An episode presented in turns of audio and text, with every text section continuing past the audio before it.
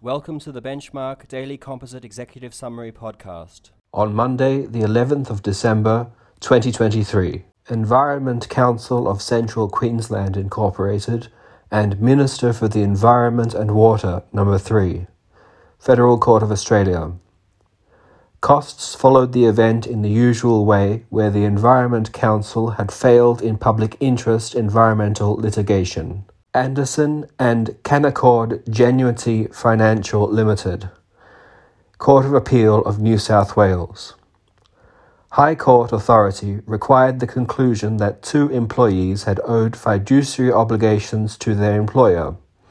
They had breached that duty, and two other companies had provided knowing assistance. Property Holdings Group Proprietary Limited and Rosehill Panorama Proprietary Limited, administrators appointed.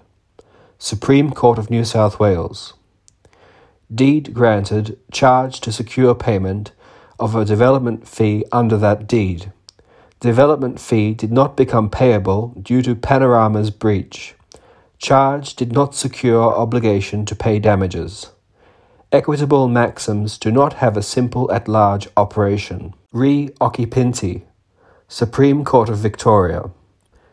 Beneficiary of a deceased's penultimate will had shown a prima facie case of undue influence regarding the purported final will sufficient to require the matter to go to trial. Lay and Plummer, Court of Appeal of Western Australia.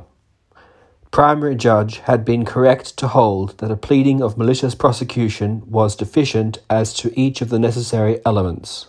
Thank you for listening.